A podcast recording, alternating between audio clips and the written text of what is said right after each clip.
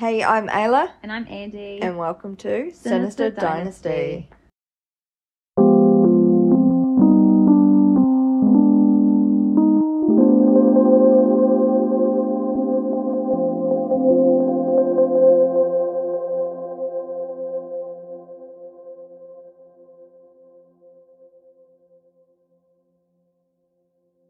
George was born in 1840. Another oldie.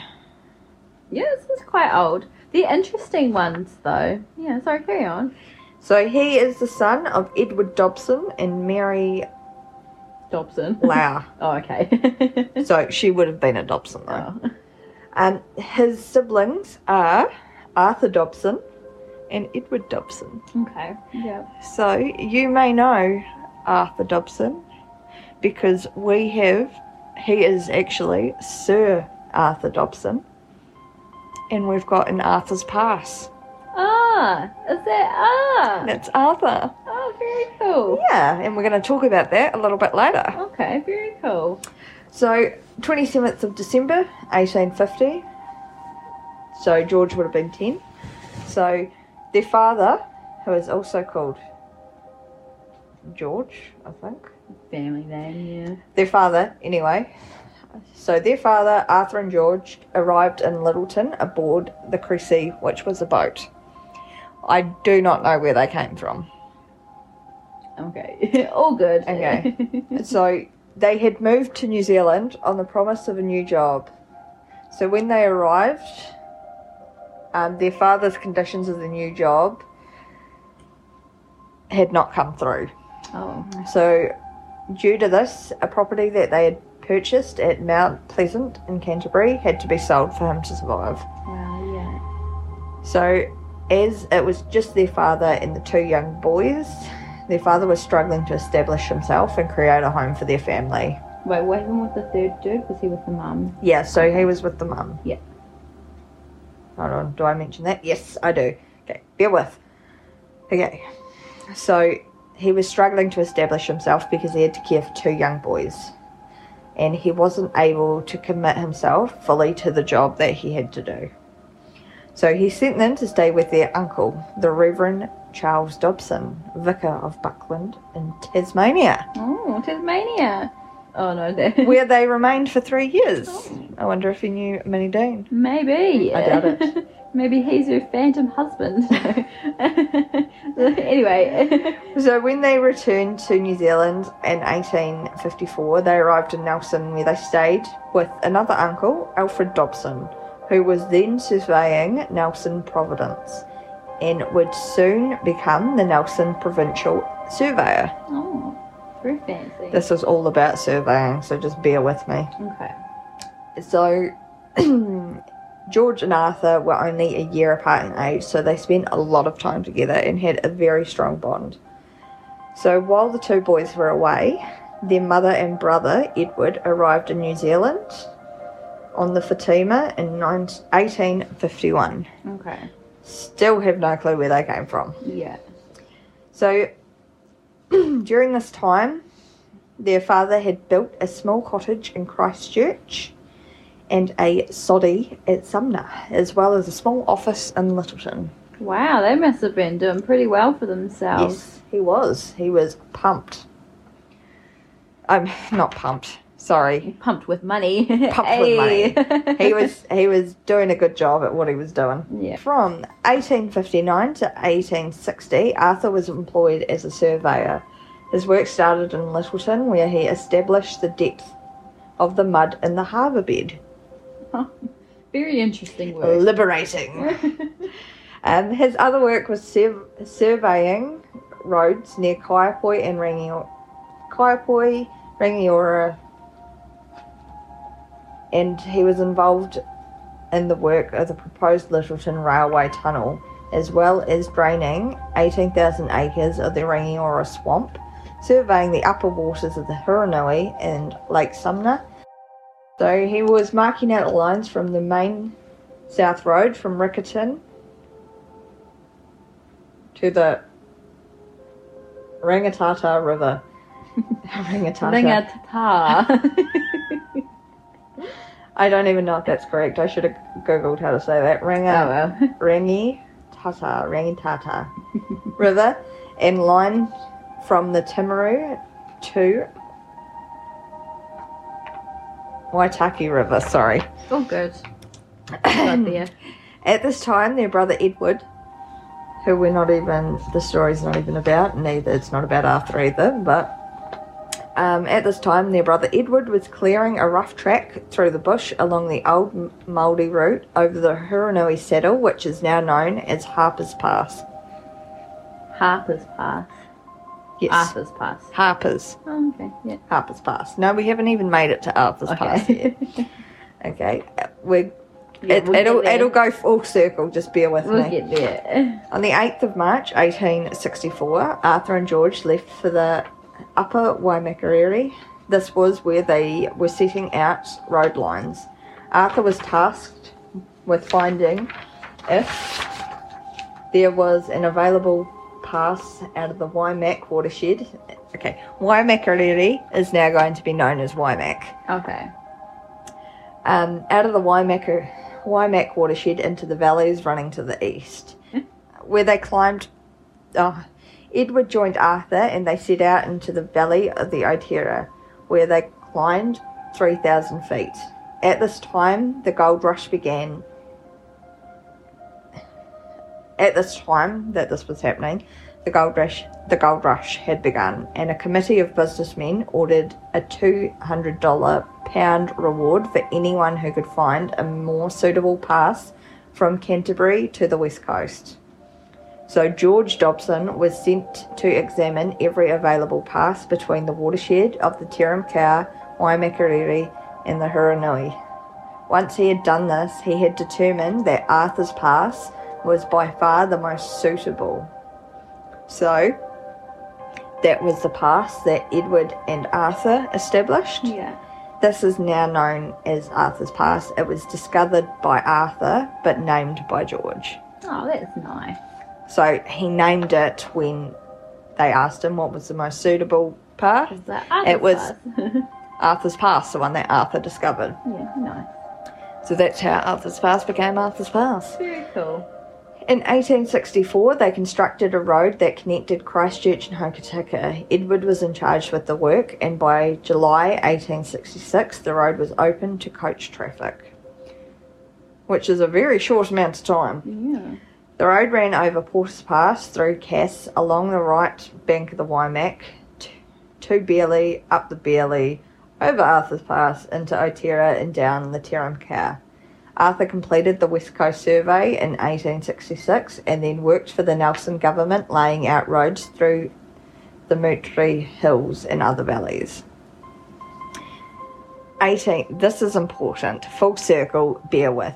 I sound like I'm rambling No. but bear with. So, 1866, George was working on the road construction in the Grey Valley in his position as a roading engineer. Around this time, the gold rush had brought many people to the coast. John Card and his brothers had cut a new track from their upper store near Dunganville to Greymouth. I don't know where Dunganville is, but righto. oh, Dargaville. No, Dungan. Oh no, what what's So that one? it's a short. It's very close to here. I Uh, by think it's Kumara, the the D one. Dillmanstown. Uh, D- oh, Dillman. No, it's not there. Dillmanstown. No, it's not that far. I think it was around um, Paroa. oh yeah. So John and George travelled together to the lower store in Marsden. George then set off to inspect the track, which, which went through the Arnold Township. John made plans to meet with George the following Tuesday to register the track with the council. When George had finished inspecting the track, he met with Edward Fox, a storekeeper and gold buyer. George was offered the option of travelling down the Arnold River by boat, which was faster, but he decided to travel through the bush track, which is now State Highway 7, saying the road wasn't going to inspect itself. George didn't show to meet John on Tuesday. Mm. As George was walking home from his meeting with Edward, um, he was mistaken for Edward Fox. His brother. No, Oh, different Edward. yeah, so Edward was the storekeeper and gold buyer. Okay, yeah. Um, The Burgess slash Kelly gang said about George, he was a nice young fellow, but after we stopped him, we couldn't let him go. So I took him off the road about 200 yards and then I burked him, What does that mean? strangled. Oh, as you do. As George was led into the bush, he was laughing, saying, Did you think I was a banker? Here's all I have, some odd six pounds. It was recalled that he was buried with a compass by the Burgess gang. oh, By Kelly Burgess. Not Kelly Burgess, I've forgotten his name. yeah. So Joseph Sullivan, who was a part of the Kelly gang, Yeah. turned himself in when a reward was offered. He then showed the police where the shallow grave was. He also confessed his part in the murder and named the other members of the gang. For doing this, he was rewarded with life imprisonment. It. The, o- the other members of the gang were hung in Nelson. The murders, the murder of George was one of the first of at least 20 violent murders and robberies of the gang, which was known as the Maungatapu murders, Ah, which I will cover in another case. ah, yes, yeah, So full circle there. Now we're Yeah. going full full circle. yeah. So George's murder shocked all the locals and the nation as Wait. death became known. Well, why were they after Edward then in the first Because place? Edward was a gold buyer and they thought he had gold on him. Oh, okay. Yeah. So And they killed the wrong dude. Yeah. Nice. Yep. and they couldn't let him go because Yeah. they're dickheads. Yeah. Anyway, George was an enthusiastic, passionate explorer who had been killed just a month shy of his 27th birthday. Oh, bugger. He was buried at South Beach. Unfortunately, the weather interfered with the event, which was public. The people of Greymouth, despite the weather, turned out in large numbers. The coffin was gladly carried by a number of gentlemen who rendered their services. After crossing the lagoon bridge, there was a dray, which is a large truck or a cart for carrying beer barrels, waiting to carry the coffin over the beach into the final resting place. I'm joking up a wee bit now.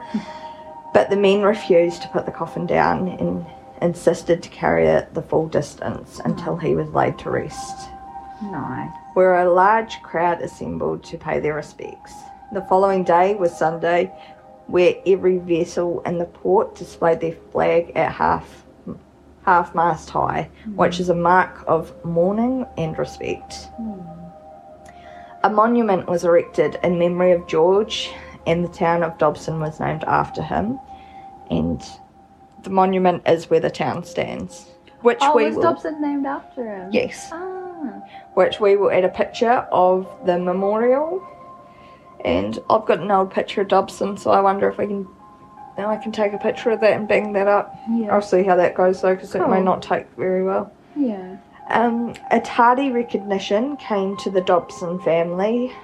Um, a tardy recognition came to the Dobson family services to New Zealand in 1930, where Arthur, the elder surviving brother, was knighted. So that was for all the work that they'd done with the roads. Yeah. Yeah. So he passed away the 5th of March 1934. Edward was highly regarded as a Ma- Māori scholar and he passed away in October 1934. Oh, the same year. No, His brother. Yes. Yeah. Brother. October and March, yeah. Yeah. So I made a little side note at the bottom. Yeah. A family who had contributed strongly to creating roads through New Zealand. Yeah. In my opinion, all of them should have been knighted. All of them, yeah. Yeah. Well, because they were all contributing to, like you said, just everything. Yeah. significantly. They Yeah. all contributed significantly. Very interesting. Imagine that though, just getting mistaken for someone and just dying because of it. Yeah, well, what did it say? Um, he was a nice young fellow, but after we stopped him, we couldn't let him go. That sucks, eh? I mean, you could have. You you very easily could have. It's pretty You lost unlikely you still would have been caught. Yeah, You wouldn't have been caught anytime sooner. yeah, and you wouldn't have hung in prison. Uh, hung or go to prison. You could, yeah, uh, but yeah. No, they they killed other people. Oh, they killed other people. they as killed well. other people. Oh, okay. Well, that that definitely would. the Maungatapu murders. Oh, they were the ones that Yes. did that.